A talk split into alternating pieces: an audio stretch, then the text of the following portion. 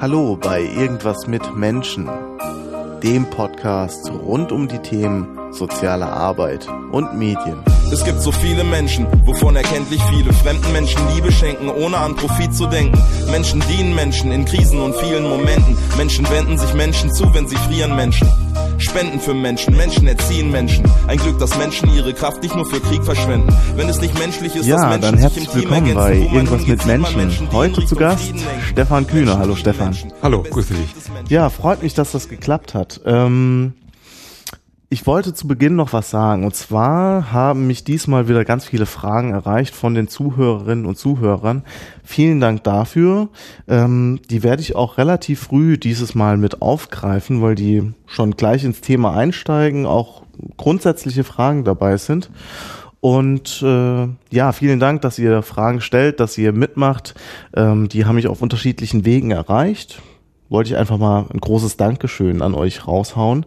Genauso wie an die Podcast-PartInnen, eine vom Sendegate oder Sendezentrum initiierte Initiative, wo einfach erfahrene Podcasterinnen und Podcaster so jungen Padawan wie mir bei der Erstellung von Podcasts helfen.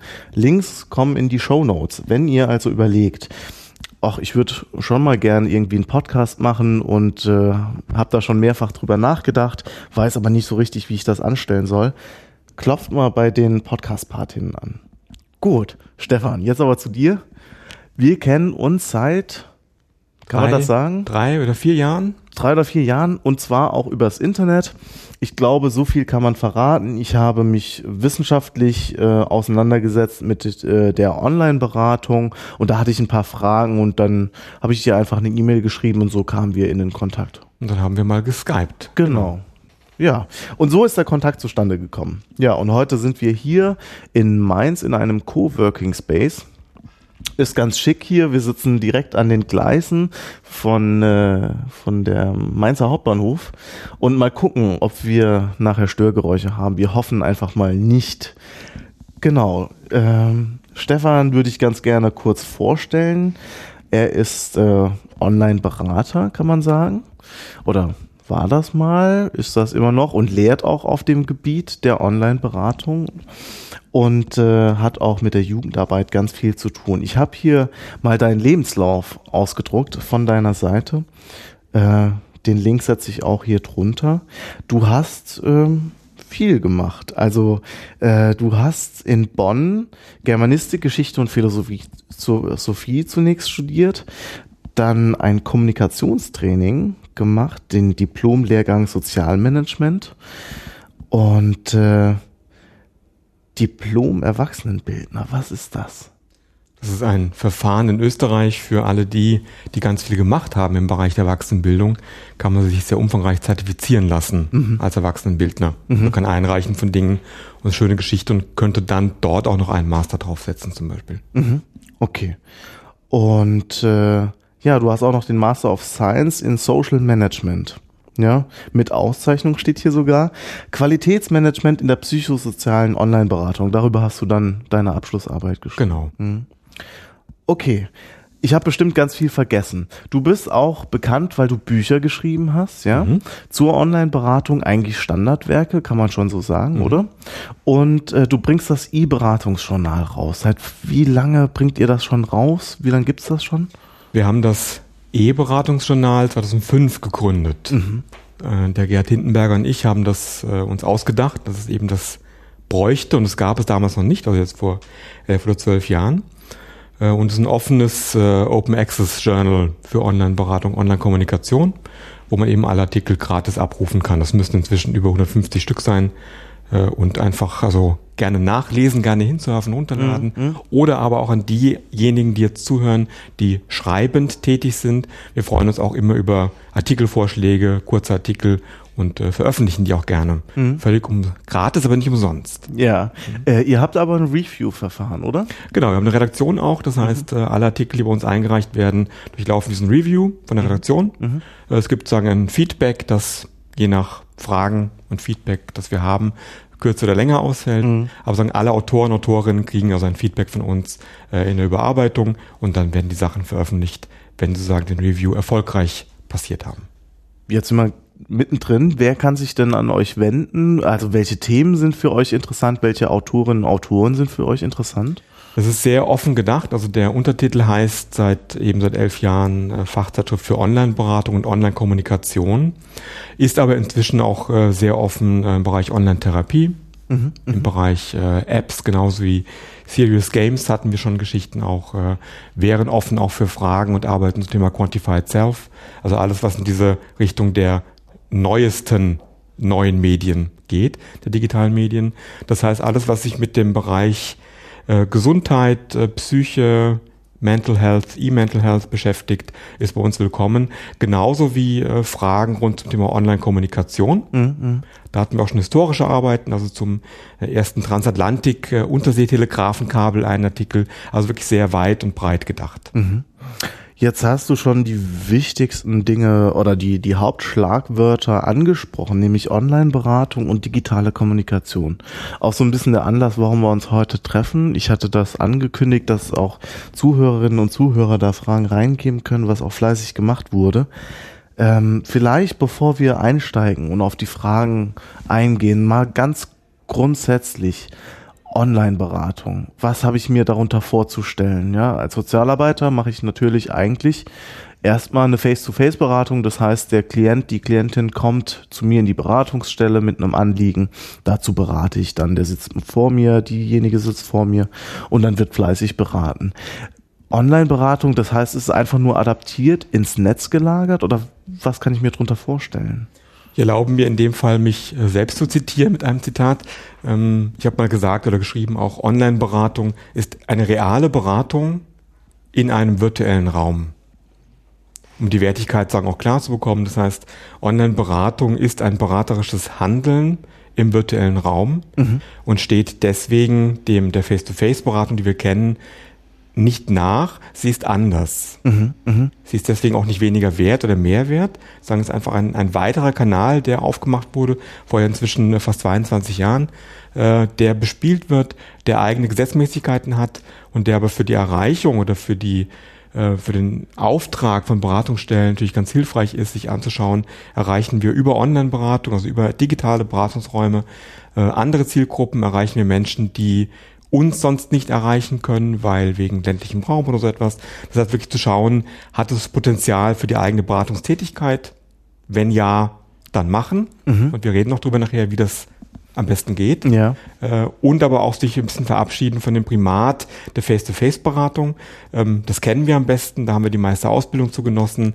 Äh, jahrzehntelange Erfahrung Face-to-Face ist auch gut, Mhm. Was aber nicht heißt, dass man die beiden Bereiche abwägen muss gegeneinander. Es sind beides sehr eigenständige Bereiche mhm. mit eigenen Gesetzmäßigkeiten. Ja, jetzt äh, vielleicht auch noch mal ein bisschen grundsätzlicher ähm, für äh, meine Sozialarbeiter, Zuhörerinnen und Zuhörer.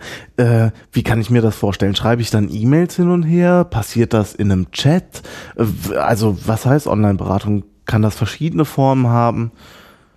Man kann es vielleicht ein bisschen anhand der, der Geschichte äh, beschreiben, wie es angefangen hat. Das war im, im späten Jahr 95 bei der deutschen Telefonseelsorge, die sagen Angebot gesetzt haben per Mail und per Chat. Und die waren damals per Mail und per Chat erreichbar. Mhm. Ja, und das wuchs dann und ist sozusagen also auch deutlich gewachsen bis heute.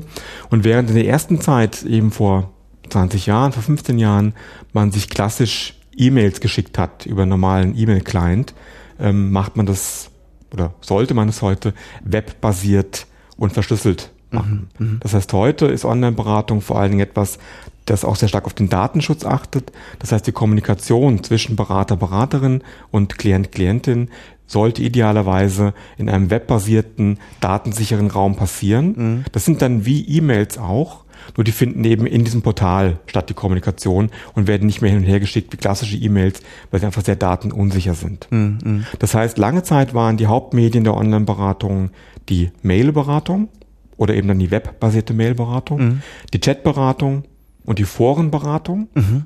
Forenberatung ist ein, ein Raum, der immer weniger genutzt wird, weil junge Zielgruppen mit Foren wenig anfangen können. Kennen die wenigstens äh, noch, was, was Foren eigentlich sind. Ne? Also Genau. wenn man das Internet so mitbekommen hat und früh dabei war, dann kennt man schon noch Foren.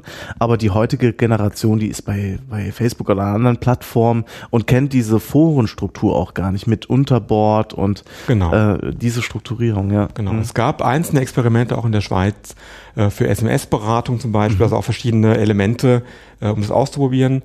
Was sich bislang nicht durchgesetzt hat, ist eine, eine videobasierte Beratung.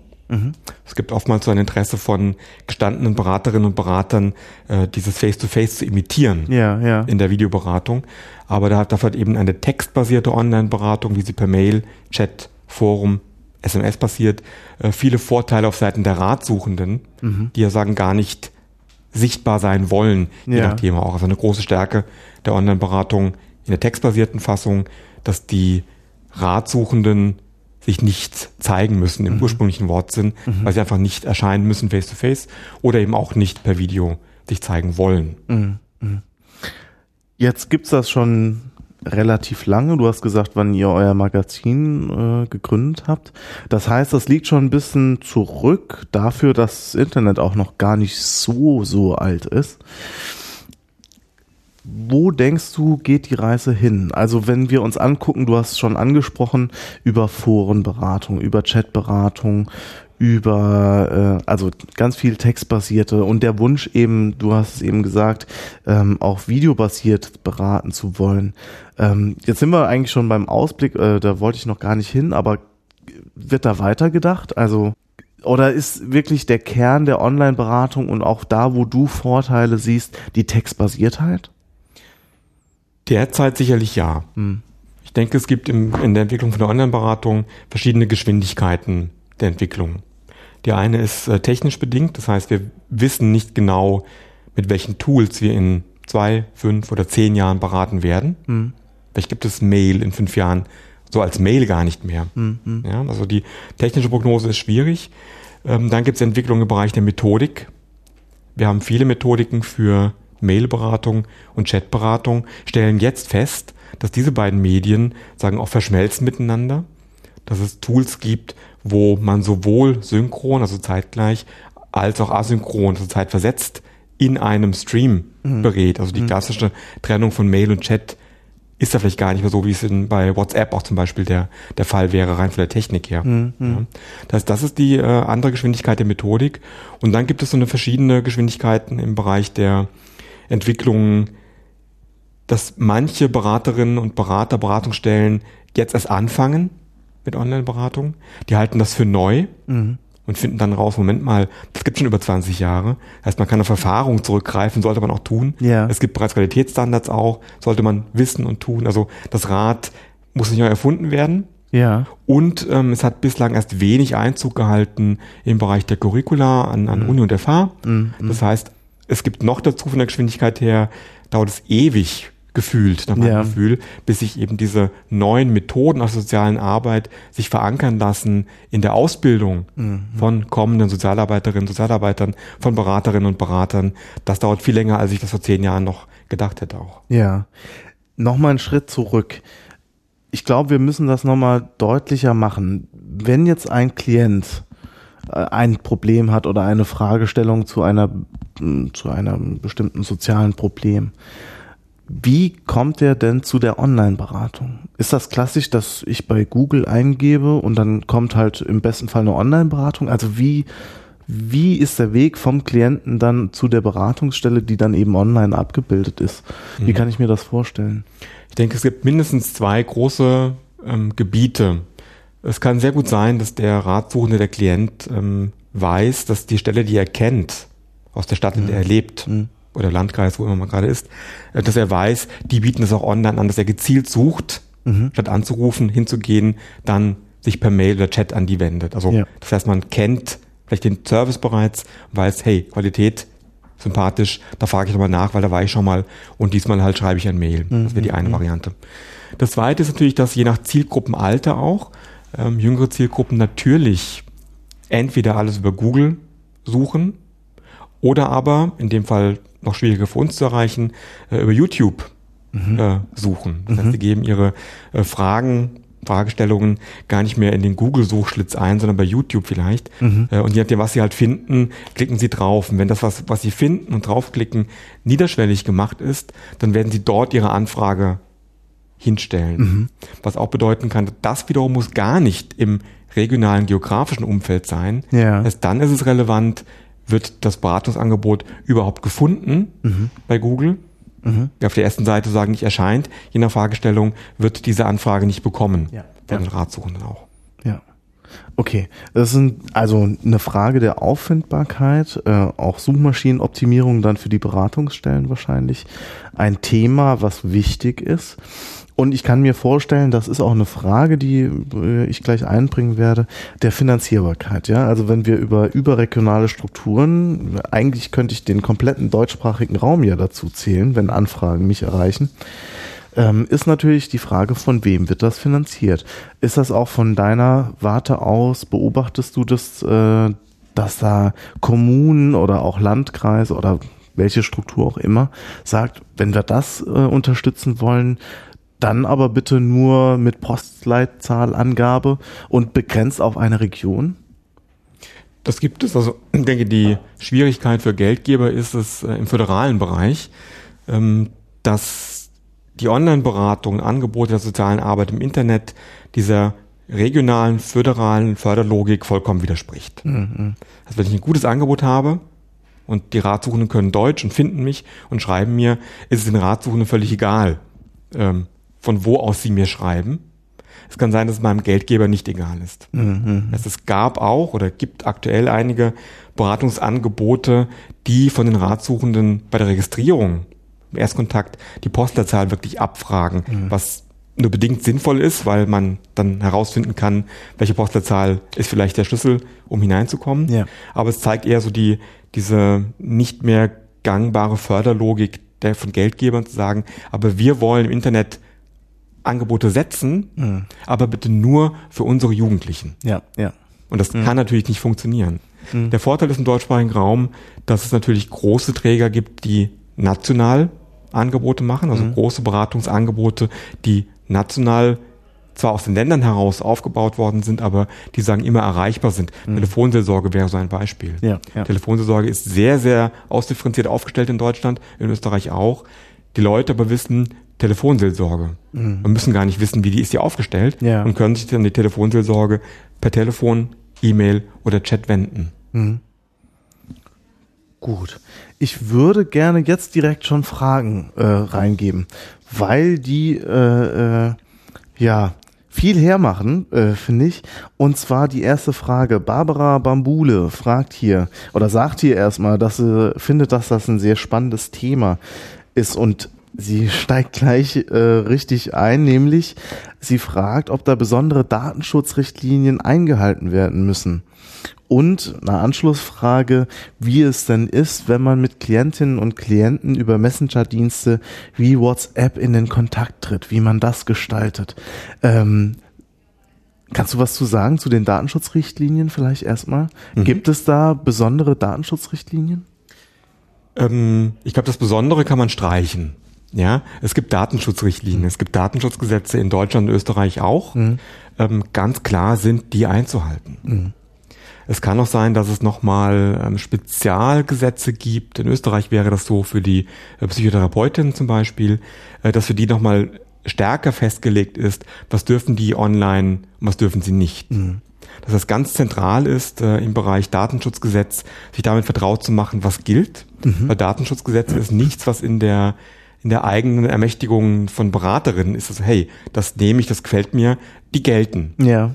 Ja. Und damit kann man schon zur zweiten Detailfrage eigentlich überleiten auch, dass natürlich, wenn man sich die Datenschutzgesetze anschaut und schaut, wie streng Beraterinnen und Berater mit personenbezogenen Daten umzugehen haben, mhm.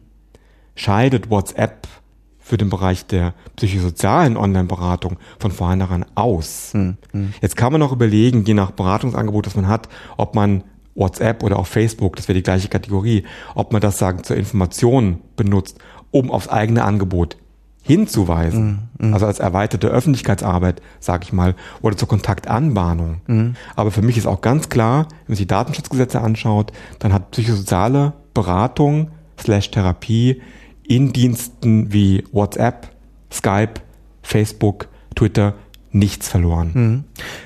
Dann vielleicht mal die Frage, die habe jetzt ich im Kopf, wenn im, im Forum Medienpädagogik wird das häufig diskutiert. Wenn ich jetzt aber in der Jugendarbeit beispielsweise bin und äh, meine Jugendlichen, die nutzen halt WhatsApp oder was weiß ich, einen anderen Kanal, der gerade ähm, ähm, modern geworden ist, äh, von dem wir heute vielleicht auch noch nichts wissen. Das äh, switcht ja permanent auch so ein bisschen. Also angenommen, ich bin in der Jugendhilfe oder Jugendberatung oder habe ein Jugendzentrum und meine Jugendlichen sind auf WhatsApp. Das ist ja im klassischen Sinne Sinne keine Beratung, die ich dann mit den Jugendlichen machen, machen würde. Findest du es trotzdem problematisch, dann über den Kanal mit Jugendlichen zu kommunizieren oder würdest du da nochmal die Trennung zwischen psychosozialer Beratung und eben ja Kontaktanbahnung oder Kontakt halten ziehen? Ich würde es wirklich ausdifferenzieren, wie du es gerade beschrieben hast auch. Das heißt, für mich ist es ähm, wirklich nicht zum Einsetzen im Bereich der psychosozialen Online-Beratung slash Therapie. Ähm, klar ist aber auch, dass ähm, verschiedene Zielgruppen verschiedene Medien nutzen. Für mich wäre eine Frage der Inhalt, also was kommuniziere ich über diese Tools und wie mache ich es zum Thema mhm. in der Gruppe auch. Mhm. Also wir haben, also es gibt ja Diskussionen oft im Bereich äh, WhatsApp und Schule, mhm. wo die einzelnen Länder sehr verschieden stark reglementieren und einschreiten, auch es mhm. bieten oder sich gar nicht drum kümmern oder fragen, hey, was ist denn WhatsApp? Ähm, aber grundsätzlich ist es zu thematisieren im Unterricht, mhm. dass es diese Tools gibt, da sie eh alle nutzen, was es für Tools sind, wo Vorteile sind, wo Risiken sind, dann kann man immer noch eine Vereinbarung treffen, wie man dieses Tool nutzen möchte. Hm. Aber aus Seiten der, der ähm, sag ich mal, Sozialarbeiterin oder Lehrerin auch, klar müssen die erwachsenen Bezugspersonen im Blick haben, ob das, was sie kommunizieren, gesetzlich so möglich ist. Mhm. Diese Verantwortung kann ihnen niemand nehmen. Und wenn die ganze Klasse sagt, hey, wir sind eh alle bei WhatsApp, lass uns doch das da machen, ja. kann man sagen, hey, können gerne drüber reden, aber die Lehrperson wird im Auge haben müssen, ob sie das darf. Und was und da ja, passiert. Und was sie dort darf mhm. oder eben auch nicht. Mhm. Zu der nächsten Frage von Matthias. Matthias Antrasch fragt hier gleich drei Fragen. Nämlich, wie der Großteil der Sozialarbeiterinnen und Sozialarbeiter auf E-Beratung oder Online-Beratung reagieren. Und vielleicht insbesondere sogar wie Entscheiderinnen und Entscheider darauf reagieren. Was sind deine Erfahrungen aus so vielen Jahren Online-Beratung? Im Bereich der Jugendarbeit und Sozialarbeit ähm, nehme ich eine sehr große Resistenz wahr. Mhm. Also die fast bis zur Medienverweigerung auch geht. Das mag ein Generationenthema sein, das zeigt aber auch, dass es eben in der Ausbildung nicht vorkommt. Also dass viele Leute auch äh, Vorurteile haben und aber nicht wissen, auch vielleicht auch methodisch nicht wissen, wie können diese Tools, sagt man, alle digitalen Medien in der Sozialarbeit, in der Jugendarbeit eingesetzt werden. Mhm. Die, die diese Hürde mal übersprungen haben, die gute Erfahrungen gemacht haben damit, die sind dann nicht mehr wegzubringen davon. Die muss man sogar eher vielleicht ein bisschen stoppen. Aber es gibt eine große Resistenz im Sinne auch äh, in der ganzen Beratungslandschaft, dass also die Vorbehalte, dass eben nur Face-to-Face-Beratung eine in Anführungszeichen richtige Beratung wäre. Mhm. Dass eben Online-Beratung oder online-sozialarbeiterische Angebote, dass die defizitär wären. Mhm. Diese Vorteile gibt es, die kann man besprechen. Man kann auch herausarbeiten, wo die Unterschiede sind. Mhm. Aber es gibt insgesamt, würde ich sagen, im Bereich der Sozialarbeiterinnen immer noch große Vorbehalte gegen viele Dinge, die online oder die digital passieren. Meinst du, das hat auch mit der Ausbildung von Sozialarbeiterinnen und Sozialarbeitern zu tun? Mir ist aufgefallen im Studium, dass eine generelle, ich bin immer schnell dabei, Technikfeindlichkeit zu sagen, aber das meine ich gar nicht, sondern so, mm, ja, so keine, keine direkten Bezugspunkte zu Medien im Allgemeinen erstmal da sind und dann aber auch nicht so stark vermittelt werden. Wie siehst mhm. du das? Ich glaube, dass also von den Curricula, die ich kenne, mhm. äh, würde ich dem zustimmen, weil es eben auch kaum vorkommt.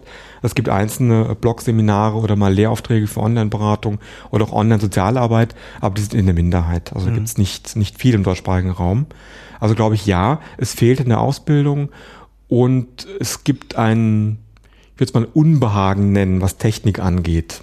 Ja, das heißt, äh, die, das, sag mal, gute Gefühl, das man hat in der Face-to-Face-Arbeit, also wenn ich in einem Jugendzentrum bin, soziale Arbeit mache, in den direkten Response von den Zielgruppen, mit denen ich arbeite, das, das kennen wir. Mhm. Das ist was zutiefst Menschliches auch im, im Umgang miteinander. Ja. Ähm, und das andere ist eine abstraktere Form der sozialen Arbeit, wenn ich sie in Anführungszeichen nur digital mache, mhm. wo ich unter Umständen mein Gegenüber ja gar nicht sehe und vielleicht auch keine Rückmeldung kriege auf mein sozialarbeiterisches Handeln. Mhm weil es ja. immer ein Stück weit im digitalen Raum passiert. Ja. Das, deswegen muss es auch sehr gut sein. Es ist ja keine, keine Entschuldigung, es deswegen nicht gut zu machen. Mhm. Aber es kann eben sein, dass ich meine ratsuchenden Klienten, Klientinnen ähm, weder sehe noch höre, denen noch nie begegne mhm. und sie mir vielleicht auf meine Antwort auch gar nicht mehr zurückschreiben, hey, hat mir geholfen, das ist super, ich komme gerne wieder. Mhm. Das heißt, weil so Online-Beratung kann auch immer so ein Stück weit arbeiten, dann so ein schwarzes Loch hinein sein weil die Resonanz eine andere ist, als wenn ich im Jugendzentrum ein Angebot setze oder eine Sprechstunde habe oder mit Jugendlichen arbeite, da, da sehe ich ja direkt, da spüre ich ja direkt die Resonanz, die das auslöst und weiß eigentlich ziemlich schnell, hat funktioniert, hat nicht funktioniert, offene Fragen, fragende Gesichter, ja, das habe ich dort das könnte auch eine Hürde sein, zu wissen, ja. okay, das ist ein anderer Grad der Abstraktion mhm. in der Interaktion mit meinen Zielgruppen. Das heißt auch, ich würde eine, zum Beispiel jetzt eine krisenhafte Situation begleiten online, würde das so herauslesen, okay, da ist irgendwie, ist da gerade eine akute Krise, versuche da Interventionen reinzugeben und im schlechtesten Fall muss ich damit leben, dass keine Rückmeldung kommt. Das heißt, dass ich auch mit der Ungewissheit leben muss. Ja, genau. Ähm, du, du hast eben gesagt, diese, dieses Unbehagen von Sozialarbeiterinnen und Sozialarbeitern beziehungsweise Angehenden. Würdest du dem Vergleich zustimmen, dass Sozialarbeiter irgendwas mit Menschen machen wollen und nicht irgendwas mit Medien? Dem würde ich zustimmen und würde es weiterführen im Sinne von, dass man ihnen dann ruhigen Gewissens antworten kann, dass man das versteht und gleichzeitig, was machen wir mit den Menschen, die in den Medien unterwegs sind. Mhm. Mhm. Also ist ja auch irgendwas mit Menschen. Ne? Hinten dran sind auch Menschen, nur ist der Kanal ein anderer. Genau. Mhm. Gut, ich würde mal weitergehen äh, zu der nächsten Frage von Matthias. Er fragt hier in Bezug auf die Disruption, ob Anbieter von Online-Beratungen, die eventuell Expertise der sozialen Arbeit unterlaufen und eigene digitale Konzepte auf den Markt anbieten, in Konkurrenz zu etablierten Sozialarbeit treten. Also vielleicht nochmal anders ausgedrückt, so wie ich das verstehe. Glaubst du, dass Anbieter zum Beispiel, ich nehme jetzt mal das Beispiel von Beratungssoftware, denken, hey, clever, da machen wir jetzt ein äh, Businessmodell draus und versuchen so die soziale Arbeit im Netz ein bisschen obsolet zu machen? Ähm, ausführliche Frage, ich versuche sie trotzdem pointiert und kurz äh, zu beantworten. Ein Businessmodell wird sich daraus schlecht machen lassen, weil irgendjemand wird auch das Businessmodell finanzieren müssen. Das heißt, der Vorteil, den soziale Arbeit noch hat, im deutschsprachigen Raum, wie ich es sehe, mhm. ist, dass sie öffentlich finanziert ist. Mhm. Und das ist der Nachteil gleichzeitig auch. Mhm. Das heißt, soziale Arbeit, die es nicht schafft, den digitalen Raum als Lebensweltraum von verschiedenen Zielgruppen zu bespielen, muss sich dann nicht wundern, wenn es andere gibt, die diesen Raum erobern und sagen, hey, aber wir sind schon da, mhm. über Haas und Igel. Mhm. Mhm. Okay, also kurz beantwortet, du würdest sagen, kann uns unter Umständen passieren, wenn wir nicht selbst aktiv werden, wenn wir nicht äh, das Heft in die Hand nehmen und sagen, okay, wir gehen auch in den digitalen Raum, wenn ich dich richtig verstanden habe. Genau, weil wie vorhin gesagt, oder wenn, wenn Leute Angebote suchen, sie suchen ja vor allen Dingen über Google. Hm. Und dann werden sie das nutzen, was sie finden auf hm. der ersten Seite. Und was ist, wenn sie uns da nicht finden, als die Personen, die dafür ausgebildet sind, die das fachlich können. Ja. Wenn wir dort auslassen, müssen wir uns nicht wundern, wenn andere Angebote genutzt werden, die vielleicht keine Qualität äh, haben, weil sie eine, eine Form von, äh, von Hobby sind oder irgendeine Form von Fehlinformationen auch beinhalten. Mhm. Ähm, das ist aber ein Stück weit auch unser Verschulden, wenn wir dort auslassen, werden andere diesen Raum bespielen. Das heißt, im Zweifelsfall lande ich dann bei gute Fragenet und nicht eben bei einem sozialarbeiterischen Angebot und genau. frage dort rechtliche Dinge ab oder frage dort äh, zu Problemen im sozialen Bereich äh, die, die Community und, und im besten Fall kommt eine gute Antwort, im schlimmsten fall kann dann aber auch was richtig nach hinten losgehen. Genau. Also anders gesagt, auch die ich sehe eine große Chance darin, diesen, die, diese digitalen Lebensräume zu, zu bespielen mhm. im Bereich der sozialen Arbeit. Ähm, und äh, es ist eh schon schwer genug für Ratsuchende, Qualität zu erkennen im Netz. Mhm. Mhm. Gerade deswegen sollten wir zeigen, dass es uns gibt und dass wir eben auch dort sind im digitalen Raum. Kurze Zwischenfrage, wo du gerade die Qualität äh, ansprichst. Wie erkenne ich denn auch jetzt vielleicht als Sozialarbeiter oder auch als Klient, Klientin, dass eine Seite seriös ist? Am Design? Am Impressum? Woran würdest du es festmachen, dass Qualität sichergestellt ist? Vermutlich würde ich andere Kriterien anwenden als äh, Jugendliche, junge Erwachsene, die unterwegs sind. Mhm. Die ist für die ist vielleicht ähm, Design, Niederschwelligkeit, ein gewisser äh, Hipness-Faktor mhm. wichtiger. Mhm. Ähm, wenn man drauf schaut, denke ich, ist es wichtig zu schauen, ob das Angebot transparent beschrieben ist, dass ich sagen weiß, was bekomme ich da, kostet das was, dass ich herausfinden kann, ist es ein Beratungsauftrag, sind die Menschen qualifiziert, die das tun, gibt es ein Impressum, mhm wo kommen die, wo sitzen die als Seite. Mhm. Ja, also alles so, was man so grundsätzlich tun sollte, wenn man online Informationen sammelt, auch sehr kritisch dort anschauen zu lassen. Und wenn man mal Online-Beratung eingibt bei Google, sei jedem empfohlen, ähm, mal einfach durchzuschauen, was fällt einem selbst auf, woran erkennt man selbst Seiten und sagt, hey, okay, ist hier ein bisschen windig, verstehe ich nicht ganz, mhm. ist vielleicht die Aurasoma Energieberatung online, die ich vielleicht nicht gerade brauche und wo ist aber die sozialarbeiterische Beratungsstelle, die mir ausweist, dass sie ein Team hat, die haben das studiert, die haben eine Weiterbildung, die haben Fachgebiete, mhm. äh, denen würde ich in diesem Fall eher vertrauen, wenn ich eben solche Themen suche. Ja, ich kommt mir gerade, ich habe mal bei der Allgemeinen Zeitung in mein so ein regionale, regionales Blatt, die auch online vertreten ist, habe ich mal den Adblocker ausgemacht. Großer Fehler, äh, aber trotzdem war es spannend, was ich dann gesehen habe, weil auf der rechten Seite war dann eine kleine Anzeige, die fünf größten Erziehungsfehler. Wenn Sie Erziehungsprobleme haben, klicken Sie hier. Dann habe ich mir den Spaß gemacht und habe da drauf geklickt und das war eine Landingpage, also eine Seite, auf der man landet, wo nur ein Video eingebunden war. Und kein Play-Button, kein Pause-Button, einfach die Nachricht, schalten Sie jetzt den Ton an. Dann kam ein 20-minütiges Video, wo ein Sozialarbeiter, der sich Daniel genannt hat, er hat soziale Arbeit studiert, ausführlich erklärt, was er hier anbietet, nämlich ein Paket, was man kaufen kann. Das kommt nach 15 Minuten dann raus, ungefähr, dass man ein Paket kaufen kann. Und nach 20 Minuten kommt dann noch ein Rabatt und dann kann man das Komplettpaket Erziehung leicht gemacht für äh, 50 Euro kaufen. Ungefähr, ich weiß es jetzt nicht mehr genau. Meinst du, das sind genau solche, ich sag's jetzt mal, einfach Geschäftemacher, die uns dann eben das Wasser abgraben im schlechtesten Fall? Grundsätzlich ist nichts dagegen einzuwenden, mit dem Internet auch Geld verdienen zu wollen. Mhm. Ja, das heißt, es ist ja auch ein, ein, ein normales Modell, äh, ein Business aufzuziehen und damit Geld verdienen zu können auch. Ja. Ich glaube, dass im deutschsprachigen Raum der Beratungsbereich öffentlich so stark finanziert ist, dass diese Angebote schwer haben werden, Geld damit zu verdienen. Mhm die können trotzdem gut sein qualitativ. Mhm. Das heißt, nur weil etwas kostet im Netz, heißt es ja nicht automatisch, dass es deswegen schlechter wäre als die Beratung einer anderen Beratungsstelle, die öffentlich gefördert ist. Mhm.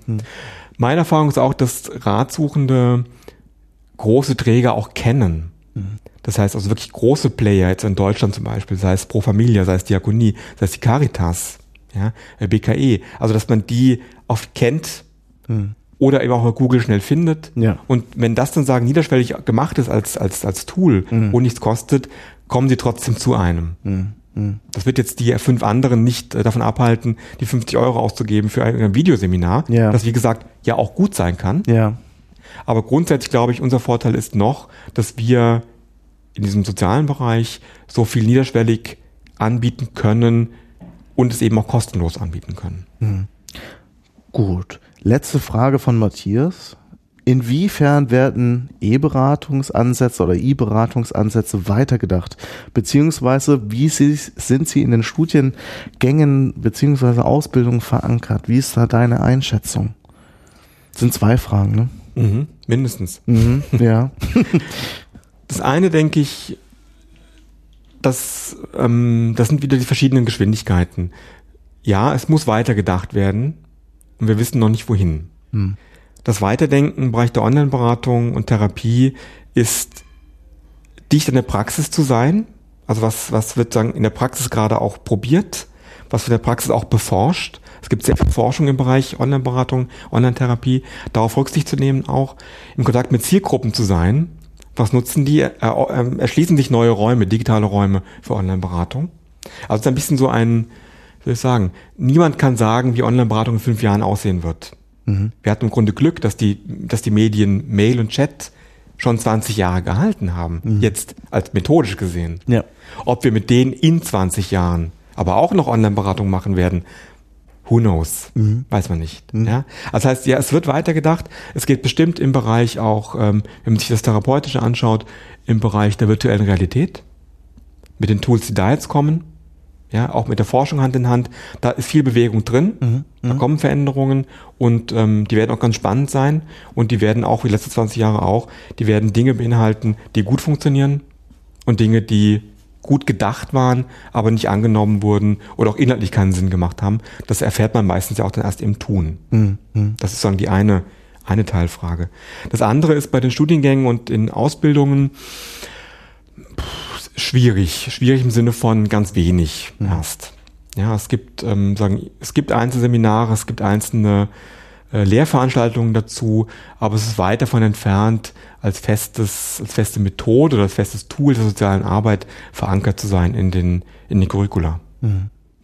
Ja, ähm, auch die Medienpädagogik ist ja jetzt noch nicht überall angekommen. Ja, so das wäre jetzt auch äh, eine Sache, die ich mir sehr wünschen würde, wenn erstmal Medienpädagogik in den Curricula der sozialen Arbeit äh, verankert wäre und zwar überall. Mhm. Ähm, das wäre schon mal ein großer, großer Schritt, glaube ich, den wir gehen gehen würden, wenn das so wäre.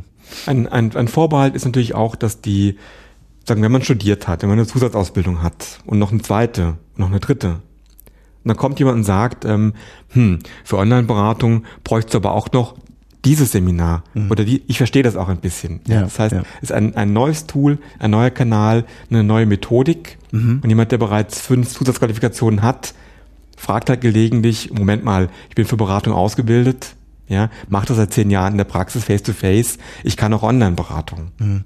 Würdest du verneinen, oder?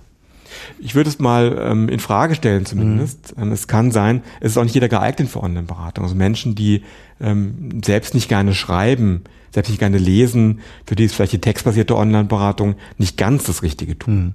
Ja. Oder die so äh, Adler-Suchmaschinen schreiben gerade können, ja.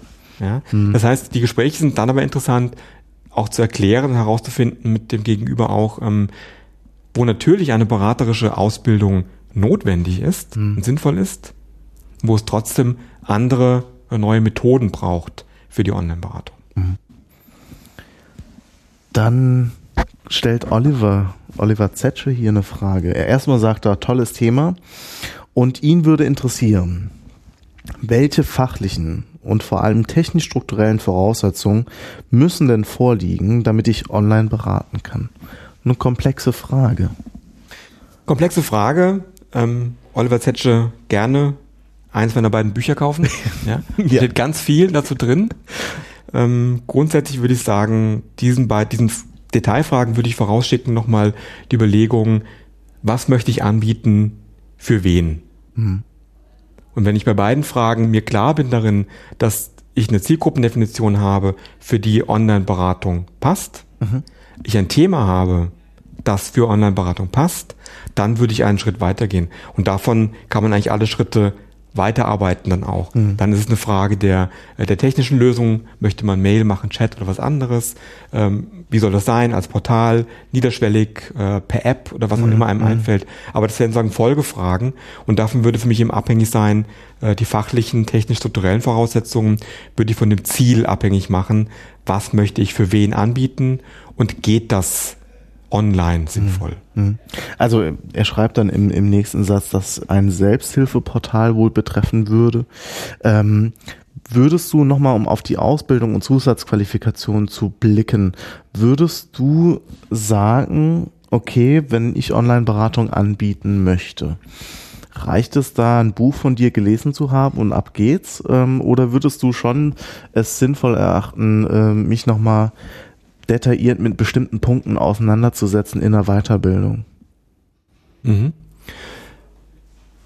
was in, im Rahmen von Ausbildungen, Seminaren immer gut fruchtet ist, wenn man sich für ein Thema interessiert, das Gefühl hat, wir wollen ein ähm, Online-Angebot aufbauen, immer auch die Sicht der Ratsuchenden mal einzunehmen. Mhm. Das heißt, mit Zielgruppen auch zu sprechen, was nutzen die bereits und wie nutzen die das? Die eine Geschichte. Und aber auch selbst mal sich in die Rolle eines Online-Ratsuchenden zu begeben. Das heißt, ein Thema, eine Frage, die man selbst gerade hat, mal zu schauen, hey, Moment mal, wo würde ich eigentlich mich hinwenden online mit dem Thema? Wie finde ich eigentlich heraus, wem ich vertraue von den Sachen, die ich finde? Wie geht's mir eigentlich im Schreiben einer Online-Anfrage? Wie geht's mir im Warten auf die Antwort? Wie geht's mir mit der Antwort? Und das alles mit einfließen zu lassen, einfach von der Ratzone-Perspektive, die mit einfließen zu lassen auch. Mhm. Ja, also sich selbst da einfach auch hineinzuwerfen. Und bezogen auf Selbsthilfeportal, neben der, der organisatorischen Entwicklung der Online-Beratung von Institutionen ist Selbsthilfe sozusagen die zweite große Linie mhm. Mitte der 90er Jahre, die Online-Beratung gefördert hat. Mhm. Natürlich, das war, das war der Ort, ist es teilweise noch heute, der digitale Ort für Menschen mit allen Detailfragen, die sich dort gefunden haben. Mhm. Das ist also eine ganz spannende Geschichte. Und in diesem konkreten Fall, ohne das Thema jetzt zu kennen, äh, würde ich natürlich schauen, wie organisiert die Selbsthilfe zu diesem Thema im Moment?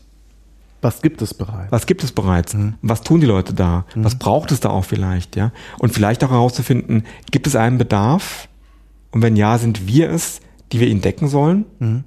Oder auch ehrlich zu sein, hey, mein Geldgeber will das zwar, weil das irgendwie schick ist und Förderantrag und Online-Beratung und eine App am besten noch, aber vielleicht gibt es gar keinen Bedarf. Mhm. mhm. Also auch diese, diese Vorabfragen des Konzepts wirklich ernst zu nehmen, weil dann sind die Folgeschritte finde ich relativ einfach zu planen, was mhm. es sein soll, wenn diese Grundkonzeptfragen, was für wen geklärt sind. Ja, jetzt angenommen, weil das interessiert mich persönlich auch sehr. Angenommen, ich stelle einen Bedarf fest. Okay, online tauschen sich schon Leute zu der und der Problematik aus. Ähm, das ist aber bei weitem noch nicht gedeckt. Und eine Selbsthilfe, sei das jetzt ein Forum oder wie auch immer, was für ein Format, wäre sinnvoll eine Selbsthilfe zu initiieren, da muss ja irgendein Startschuss da sein. Kann ich einfach so ein Forum hinmachen und guck, dass ich gefunden werde und dann melden sich die Leute an und das lasse ich dann mal ein bisschen laufen.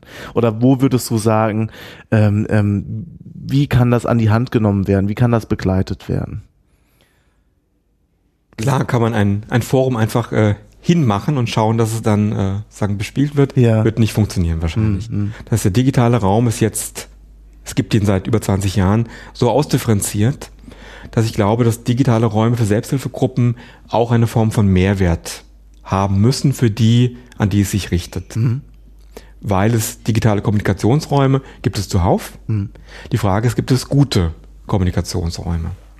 die sicher sind, die moderiert sind zum Beispiel, mhm. oder wo jemand auch eine Antwort auf seine Frage bekommt, die fachlichen Standards auch genügt. Mhm. Und die Erfahrung, glaube ich, kennen viele, die online unterwegs sind, dass das nicht für alle digitalen Räume zutrifft, dass die Qualität nicht immer nur deswegen vorhanden ist, mhm. weil es einen digitalen Raum gibt. Mhm. Und digitale Räume funktionieren auch nicht deswegen, weil es sie gibt, im Sinne von, ich sperre einen, einen Chatraum auf oder ein Forum auf. Wenn das nicht angeleitet ist, nicht moderiert ist und die, die es erreichen soll, es für die keinen Mehrwert hat, wird die Sache schnell einschlafen wahrscheinlich. Mhm. Gut. Danke für die Beantwortung von der Frage. Andreas Büsch beziehungsweise Professor Büsch fragt hier, mehrere renommierte Anbieter mediengeschützter Beratung mussten in den letzten Jahren ihr Angebot einstellen. Wie passt die unterstellte beziehungsweise vorhandene Nachfrage zu fehlenden Finanzierungsmodellen? Ja, auch das eine sehr gute Frage. Wenn ich da eine Antwort hätte, würde ich noch ein Buch schreiben wahrscheinlich. ähm, vielleicht anders aufgezogen. Mhm. Es gibt so ein paar Mythen der Online-Beratung. Ein Mythos wäre, dass Online-Beratung Zeit oder Geld spart. Beides ist nicht der Fall das muss man Geldgeber noch immer wieder klar sagen, äh, die vielleicht die Idee haben, hey, wir hätten gerne auch eine Online-Beratung, vielleicht noch eine App für die Jugendlichen und so und dann viel Geld in die Hand nehmen dafür. Aber klar ist dann auch, es sind Folgekosten, also nicht nur in der Etablierung des Angebots, sondern auch ähm, das Bearbeiten einer Nachricht, das Lesen der Nachricht, das Schreiben einer Antwort, das kostet Zeit und Personalressourcen. Mhm, mhm. Das heißt, von den, äh, von den Angeboten, die ich kenne, die mir jetzt hier einfallen, die sagen, ihr Angebot eingestellt haben, war es entweder eine reduzierte Finanzierung bei steigendem Bedarf, mhm. bei steigenden Personalressourcen auch für die Anfragen, die reingekommen sind. Das wäre mal das eine. Und das andere ist natürlich auch die ähm, schon mal angesprochene regionale Finanzierung auch. Mhm. Das behagt jetzt nicht äh, jeder äh, Kommune und Gemeinde, dass man hier vielleicht etwas finanziert, das unter Umständen auch für den Nachbarkreis interessant ist und da genutzt wird oder vielleicht von Leuten aus Hamburg, mhm. wenn ich aber in Freiburg sitze. Mhm. Ja, also das sind auch verschiedene äh, Überlegungen.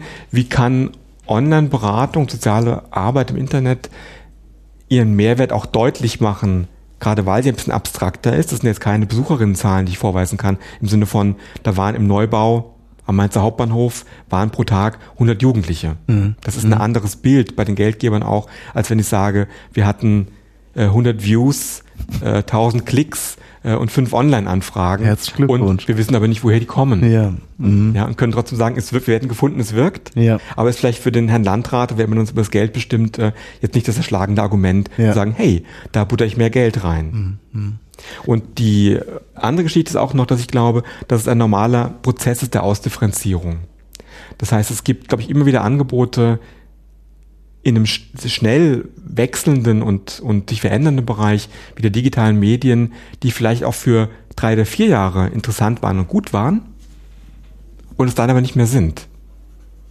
Meine Einrichtung, es ist die Wien Extra Jugendinfo in Wien. Wir hatten 13 Jahre lang ein Forum, eine Forenberatung. Mhm. Toll, hat 13 Jahre lang, also sagen wir 11,5 Jahre lang gut funktioniert. Und die Zeit zwischen 11,5 und 13 Jahren haben wir uns schwer getan, herauszufinden, hm, nicht mehr so attraktiv.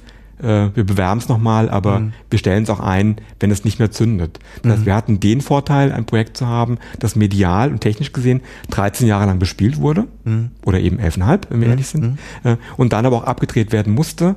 Und das ist ja eine Frage auch in der sozialen Arbeit auch, ähm, so richtig trennen tun wir uns ja nicht gerne von Dingen, die wir erfunden haben oder die mal attraktiv waren. Das mhm. heißt, auch da eine Kultur zu etablieren, vielleicht im Bereich der digitalen Medien zu sagen, das ist ein Projekt, wir probieren es aus.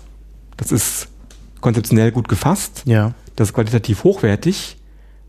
Und gleichzeitig wissen wir nicht, hält das ein Jahr, zwei Jahre oder fünf Jahre mhm. oder eben viereinhalb und muss dann durch was Neues ersetzt werden. Die Schwierigkeit, die ich schon sehe, ist, dass es einen hohen Aufwand braucht, dran zu bleiben bei den digitalen Medien und die Angebote eben auch anzupassen. Weil die Angebote und Kanäle auch so eine hohe Fluktuation haben. Also die Angebote sprießen ja aus dem, also jetzt weiß ich nicht, der neueste Trend, um mit Teams zu kommunizieren, Slack oder so, ja.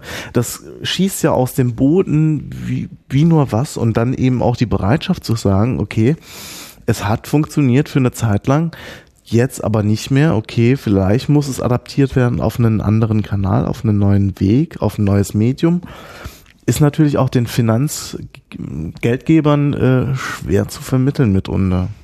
Na, ist auch so. Das ist auch die Herausforderung, glaube ich, dass man ähm, das kommunizieren muss zum Beispiel. Mhm. Dass man eine Form finden muss zu dokumentieren, wie Online-Arbeit, das muss jetzt nicht nur Beratung sein, aber Online-soziale Arbeit ähm, welche Ressource da hineinfließt und welche Wirkung das hat. Das ist ein bisschen schwieriger als ein Face-to-Face-Kontakt, aber muss man machen, mhm. den Geldgebern gegenüber. Mhm. Man muss auch darauf hinweisen, dass wir oder anders gesagt, mein Arbeitsfeld ist die Jugendinformation. Das ist in Österreich, gibt es das in jedem Bundesland. Das ist sagen, eine Säule der Jugendarbeit in Österreich ist Jugendinformation. Mhm. Um das Jahr 2000 herum und kurz davor, vor 2000, hatten wir ein Informationsmonopol. Wenn Jugendliche ins Ausland wollten, dann war die Jugendinfo in Wien der Ort, der die Broschüre hatte, der die Beratung hatte und die Anbieter kannte. Mhm. Das ist heute nicht mehr so. Also auch ein Verlust von, von Monopolen, die man mal hatte, in der Information, in der Beratung, Zielgruppen, die heute zu uns kommen, sind oftmals bereits vorinformiert. Das heißt, wir müssen auch anders beraten, anders informieren, weil die Sachinformation, welche Anbieter es gibt, wie das geht, Leute auch woanders gefunden haben. Mhm. Das ist ja ein bisschen auch sowas, äh, wie soll ich sagen, in der sozialen Arbeit, ähm, ja, wir sind viele. Mhm. Wir sind viele und äh, Ratsuchende können auch äh, andere finden und die anderen sind auch gut. Also die müssen nicht mehr nur uns finden, mhm. damit wir uns gut fühlen oder wir unseren Auftrag äh, ableisten können. Mhm. Ja, die haben vielleicht schon eine Antwort auf ihre Frage woanders gefunden und brauchen deswegen diese Art von Information von uns nicht mehr. Mhm. Das schmerzt. Hat das auch was von Konkurrenz? In der sozialen Arbeit, könnte man ja sagen, ist jetzt nicht so kompetitiv, äh, aber da kommt ja schon der Geschmack der, der Konkurrenz so ein bisschen mit rein. Ne? Also gutes Angebot ist klar, aber, wenn man ein Monopol hat, ja, dann äh, lässt sich darauf ausruhen. Wird das durch die digitalen Medien jetzt auch ein bisschen verschärft, dass wir nochmal mehr gucken müssen, die Angebote zu, mh, mm, ja, also die Qualität hochzuhalten? Das ist immer gut. Also Qualität hochhalten ist immer gut. Ja, das würde ich mal gleich unterstreichen. Das andere ist, sehe ich nicht so sehr als Konkurrenz, ich sehe es mehr als Irritation. Mhm. Irritation, weil die klassischen Arbeitsbereiche, für die wir auch ausgebildet sind, die verändern sich massiv, mhm. weil sich die Lebenswelten von den Ratsuchenden verändern. Mhm. Und völlig logisch, dass das, also das hat so einen Rückeffekt auf unsere Angebote auch. Mhm. Das ist eine große Irritation, Verunsicherung auch, wenn Dinge, die man lange hatte, für die man ausgebildet ist, die jeder kannte, die auf einmal nicht mehr funktionieren. Mhm. Oder weil man einfach Gatekeeper war. Ja. Auch das, genau. Ja, ja genau. Man war Gatekeeper, man musste den Sozialarbeiter ansprechen, um Zugang zu Ressourcen zu bekommen, um Zugang zu weiteren Gesprächspartnern zu bekommen. Heute ein Klick entfernt, zum Teil in manchen Bereichen. Ja. Mhm. Und, und die, die Frage, die sich konzeptionell anschließt daran, ist für mich auch, ähm, wie reagieren wir darauf? Mhm dass wir neben der Jugendinformation, Jugendberatung, also in meinem Arbeitsfeld, dass wir natürlich drauf kommen, Moment mal, hier braucht es unter Umständen eine andere Form von Kompetenzen, über die wir auch in der Beratung reden. Eine Form von Informationskompetenz, Entscheidungskompetenz.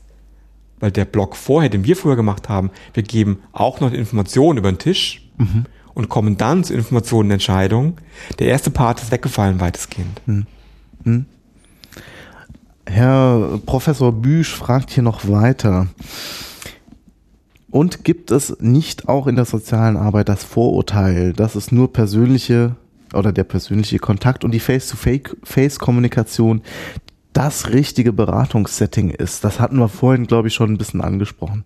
Das ist eine gute Frage, weil sie einfach mit Ja zu beantworten mhm. ist. Es gibt aus meiner Sicht ganz klar dieses Vorurteil. Und das Schöne an der Frage ist ja, dass natürlich auch ein Online-Kontakt auch ein persönlicher Kontakt ist.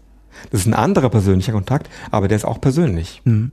Ja, und das gilt es, äh, also auch gerade mit, mit äh, ich rufe das mal in Richtung FH und Uni, das gilt es eben auch gerade dadurch zu brechen, dass man die Themen Online-Beratung, soziale Arbeit online stärker einbindet in die Ausbildung von angehenden Sozialarbeiterinnen. Mhm. Es war ja schon die Frage nach dem Curriculum und der Verankerung. Ähm, äh, Professor Büsch fragt hier noch weiter. Das klassische Medienkompetenzproblem.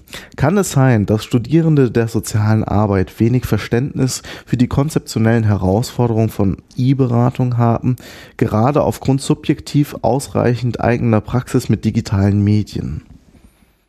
In der eigenen Erfahrung, in der Ausbildung für Online-Beratung von verschiedenen äh, Berufsgruppen hm. gibt es gelegentlich eine Rückmeldung im Sinne von, ähm, naja, ähm, ich habe auch beruflich mit E-Mails zu tun, dann kann ich auch per E-Mail Online-Beratung machen. Mhm. Das heißt, ja, es gibt eine eigene Praxis der, des digitalen Tuns im Sinne von ich maile, mhm. also bin ich, mhm. aber deswegen bin ich auch kein Online-Berater. Mhm. Nur weil ich maile oder ja. mailen kann auch. Das heißt, die Differenz wahrzunehmen, dass, die, dass es beides eine Form von Mail-Kommunikation ist, die aber verschiedenen Gesetzmäßigkeiten unterliegt und ein andere, anderes Setting auch braucht.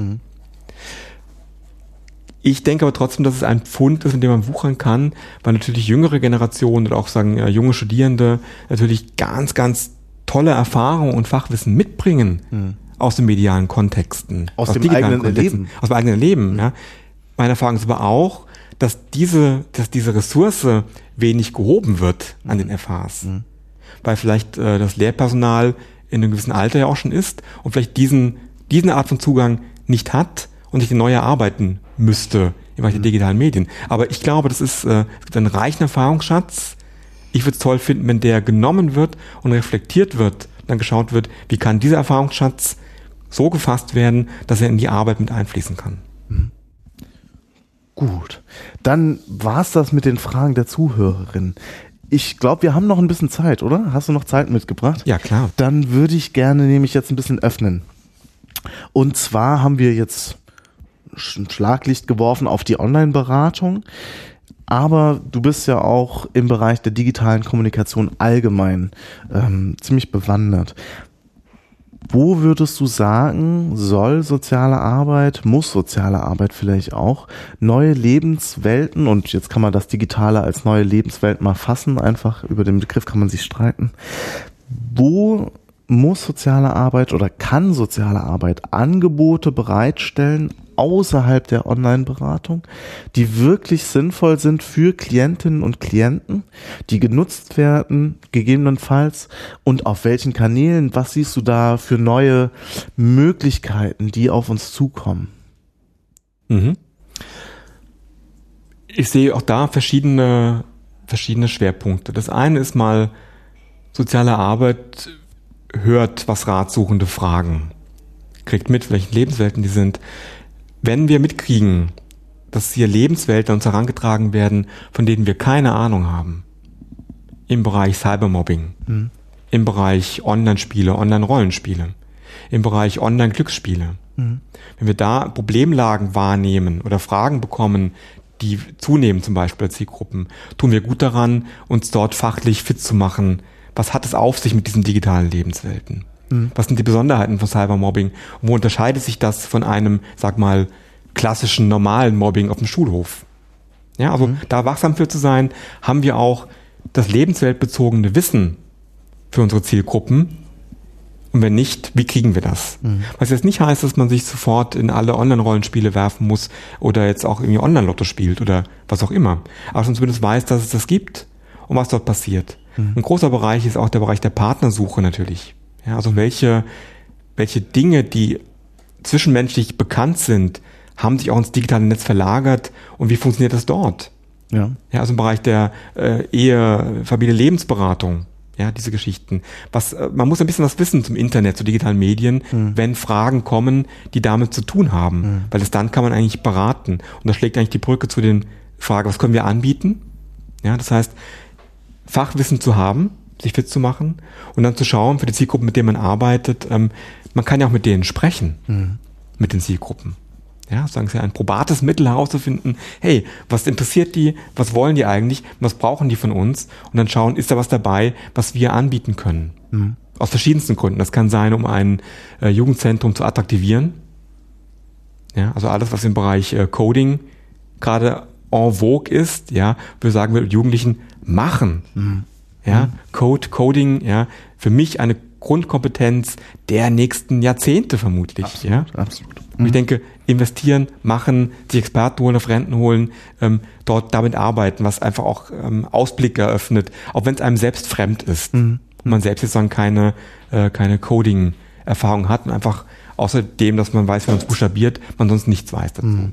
Ja? Also da wachsam für zu sein, wo sind so die kommenden Themen auch für verschiedene Zielgruppen. Mhm. Wie meinst du, ist so der Zugang? Ich stelle mir jetzt einen Sozialarbeiter, Sozialarbeiterin vor, die schon ein paar Jahre Berufserfahrung hat, vielleicht auch ein bisschen älter ist und ja, Smartphone, das höchste der Gefühle, vielleicht daheim noch ein Tablet. Wie würdest du sagen, kann man sich selbst die Neugierde äh, behalten auf neue Medien? Wie kann man rauskriegen, wo sind äh, irgendwie neue Lebenswelten von Jugendlichen? Einfach mit ihnen sprechen vielleicht? Wie gesagt, mit ihnen sprechen finde ich es immer ein, ein sehr gutes Mittel. Mhm. Und das andere ist ähm, auch so ein großes Thema. Wenn ich da die klare Antwort zu habe, schreibe ich dann noch ein Buch dazu. Ähm, geht für mich immer viel auch um Haltung, eine Haltung entwickeln. Also gerade wenn ich rauskriege, es gibt Lebenswelten und Themen, die mir originär fremd sind, wo ich wenig Erfahrung dazu habe, mich mal hineinzubewegen oder auch mit Menschen zu sprechen, die drinnen sind in diesen Lebenswelten. Um nicht um zu sagen, das ist gut oder schlecht, mhm. und zu sagen, jetzt habe ich eine Ahnung davon, was es ist, und meine Haltung dazu wäre diese und jene. Mhm. Aus diesen jenen Gründen. Mhm. Also es wird, es wird ein bisschen komplexer vermute ich in den nächsten Jahren, Jahrzehnten auch, dass wir einerseits im Job sind, Erfahrung im Job sammeln und trotzdem unter Umständen sogar mehr offen sein müssen für neue Entwicklungen, die uns ganz fremd sind und wo von uns eine Haltung verlangt wird. Hey, wie siehst denn du das Thema Online-Pornografie? Mhm. Dann sollte ich irgendwas dazu wissen vielleicht. Mhm. Ja, und sagen können, ich sehe es so und so, Komma, weil deswegen. Mhm. Du hast vorhin äh, auch in, mit Blick auf die Zukunft Virtual Reality angesprochen. Ähm, wenn wir jetzt mal so einfach ein bisschen in die Zukunft denken, könnte sich ja auch ein gewisser Lebensbereich oder Lebenswelt in der virtuellen Realität finden. Ich meine, damals mit, wie hieß das, Second, Second Life, Life, das hat ja nicht so wirklich funktioniert, ähm, hat nicht wirklich so gefruchtet. Ich kann mir vorstellen, dass auch da versucht wurde, Online-Beratung anzubieten. Ich glaube, ich weiß nicht, ob ich das richtig einschätze, aber virtuelle Realität mit eben auch so einer Brille oder dann, die werden ja immer kleiner, ähm, kann ich mir vorstellen, dass das nicht ein vorübergehender Trend ist, sondern das wird einschlagen. Es wird noch brauchen, glaube ich. Ganz so schnell geht's nicht. Die ersten Brillen sind auf dem Markt. Glaubst du, dass wir auch da hingucken müssen auf solche Zukunftstrends? Also ganz sicher, wir müssen hingucken und durch die Brillen auch durchgucken, mhm. durch die virtuellen Realitätsbrillen. Mhm. Second Life ist für mich ein gutes Beispiel, weil es zwar als technisches Tool in der Zeit, in der es entwickelt wurde, nicht adäquat umzusetzen war, mhm. bei der Programmierung, der, der Geschwindigkeiten, der, der Datenleitung auch, dass es aber grundsätzlich ähm, Fantasien, Bedürfnisse angesprochen hat von Menschen, die deswegen auch dort hineingegangen sind in diesen virtuellen Raum. Die Frage, die sich mir stellt, ist dahingehend schwierig, nicht auf jeden Hype aufzuspringen, der einem medial verkauft wird. Da könnte man das Ganze ja überspringen. Ja. Ja, weil angeblich alle paar Wochen äh, dieses Tool, äh, dieses Spiel. Revolutioniert äh, das Internet. Pokémon Go war ein gutes Beispiel. Ja. Dieses Jahr, ja, ähm, das spielen die immer noch, äh, ja. auch in Wien. Ja. Aber es ist also der Hype, der sagen weltverändernd bis hin zum Untergang des Abendlandes, ist jetzt so, würde ich sagen, mal klassisch nicht eingetreten bis jetzt. Mhm. Ja? Äh, also zu schauen, wo, wo, ist, wo sind Hypes dabei, aber wo sind hinter diesen Hypes auch, wo sprechen neue Tools, neue Medien Bedürfnisse an von Menschen. Mhm. Und der virtuelle Raum oder auch sagen eben die virtuelle Realität wäre so ein Bedürfnis, was gibt es da, was entwickelt sich da und wo ist dieser virtuelle Raum identitätserweiternd. Mhm. Das löst es ja nicht ab. Ja, ja. Aber wo eröffnet mir der Raum auch Möglichkeiten, Teilaspekte meiner Bedürfnisse, meiner Sehnsüchte, meiner Fantasie vielleicht dort auszuleben. Mhm. Ohne dass es als getrennt wahrgenommen wird oder ohne dass die, wie ich finde, nicht mehr richtige Unterscheidung zwischen Realität und Virtualität, dass man diese Trennung einfach sagen überwindet oder überwunden hat, glaube ich sogar schon, also von den mhm. jüngeren Generationen auch, weil natürlich die Dinge, die ich erlebe und die ich tue im virtuellen Raum, auch natürlich für mich Leben. real sind. Mhm. Mhm die sind jetzt nicht in der Form von der Haptik real, noch nicht, sage ich mal. Ja. Aber grundsätzlich ist es ein Erlebnisraum, der ja auch etwas mit mir macht, mhm. mich verändert. Mhm. Und ich warte auch drauf, da freue ich mich drauf, auf erste Bewerbungen mal von Leuten, die sich bewerben, äh, die als Qualifikation reinschreiben, ähm, fünf Jahre World of Warcraft. Mhm. Ja. Und die einfach sich trauen zu sagen, hey, ich habe da, ich habe das A, habe ich es gespielt, das Spiel ist doch und B, und das sind die Kompetenzen, die ich da erworben habe. Mhm. Also auch wegzugehen von diesem öffentlichen Diskurs, von eben von, von Defiziten oder Problemlagen oder irgendwie auch Internetsucht und dass man das richtig einordnet. Es wird schnell pathologisiert, habe ich das Gefühl. Ähm, es gibt ja auch, es gibt ja auch durchaus äh, Bereiche, die problematisch sind oder zu Problemen führen können. Aber das sind die Themen, die häufig die Schlagzeilen machen. Ne? Genau. Hm. Weil sie auch mit, das ist ja ein, ein Thema unserer Zeit, äh, mit Angst operieren. Hm. Mit Angst, und das schließt dann den Kreis eben auch zu dem, wenn es in Ausbildung nicht vorkommt oder nicht eingesetzt wird. Hm. Ähm, Angst macht in diesem Fall etwas, was ich nicht kenne. Hm wenn ich dann die Schlagzeile lese, okay, jeder, der hier einmal dieses Online-Spiel gespielt hat, äh, wird A süchtig, ja, und B kommt er morgen mit der Waffe in das Jugendzentrum. Ja. ja. Beides ist nicht der Fall. Mhm. Also da brauche ich eine Haltung, da brauche ich ein Wissen dazu, um das einordnen zu können. Wo ist es relevant, mit Jugendlichen darüber zu sprechen auch? Mhm. Wo hat es pathologische Züge? Mhm. Ab wann sprechen wir von Sucht?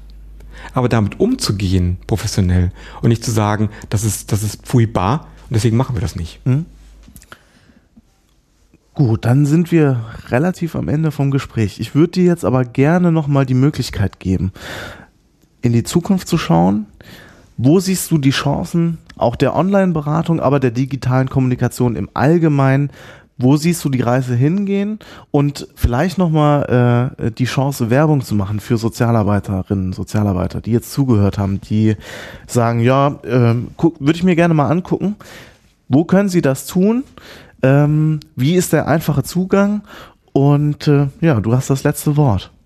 Wichtige Ressource für mich, auch weil sie sagen gratis verfügbar ist, nochmals zu erwähnen ist, sagen das E-Beratungsjournal. Mhm. Findet man schnell im Netz. Ähm, dort einfach, wen das Thema interessiert, ähm, schaut euch um, ja, ladet äh, Artikel runter, informiert euch, lest. Es gibt viel, viel, viel, was man lesen kann. Man muss das Rad nicht mehr neu erfinden. Man kann sagen, aufspringen auf manche Räder mhm. oder eben weiß dann, welche Räder es noch braucht, die man erfinden kann. Mhm. Also da hinschauen und dort sich informieren.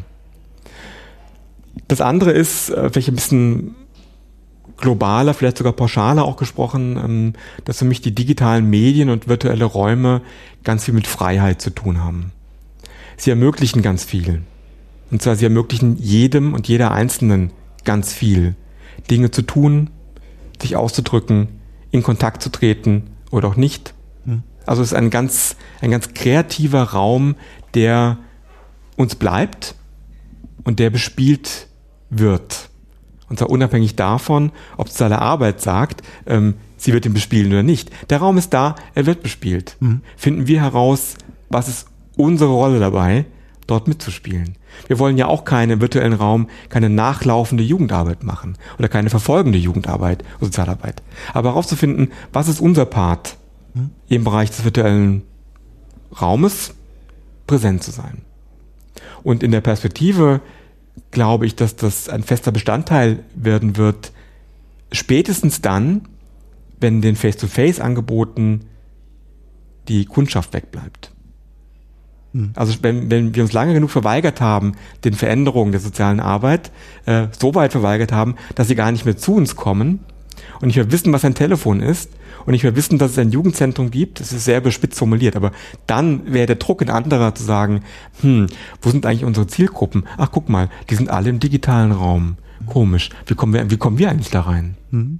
Das wäre dann ein bisschen zu spät. Also, das so weit nicht kommen zu lassen. Gut. Dankeschön. Bei mir zu Gast war Stefan Kühne. Ich danke dir herzlich für das Gespräch. Danke für die Einladung hier mit Blick auf den Mainzer Hauptbahnhof. Und die Züge haben wir nicht gehört. genau. Schön war's. Danke dir. Danke auch. Und äh, wer Stefan Kühne, wer mehr von Stefan Kühne wissen will, wer Stefan Kühne kontaktieren will und auch das E-Beratungs- oder E-Beratungsjournal lesen will, Links findet ihr in den Show Notes. Und äh, ja, das war's mit irgendwas mit Menschen. Vielen Dank.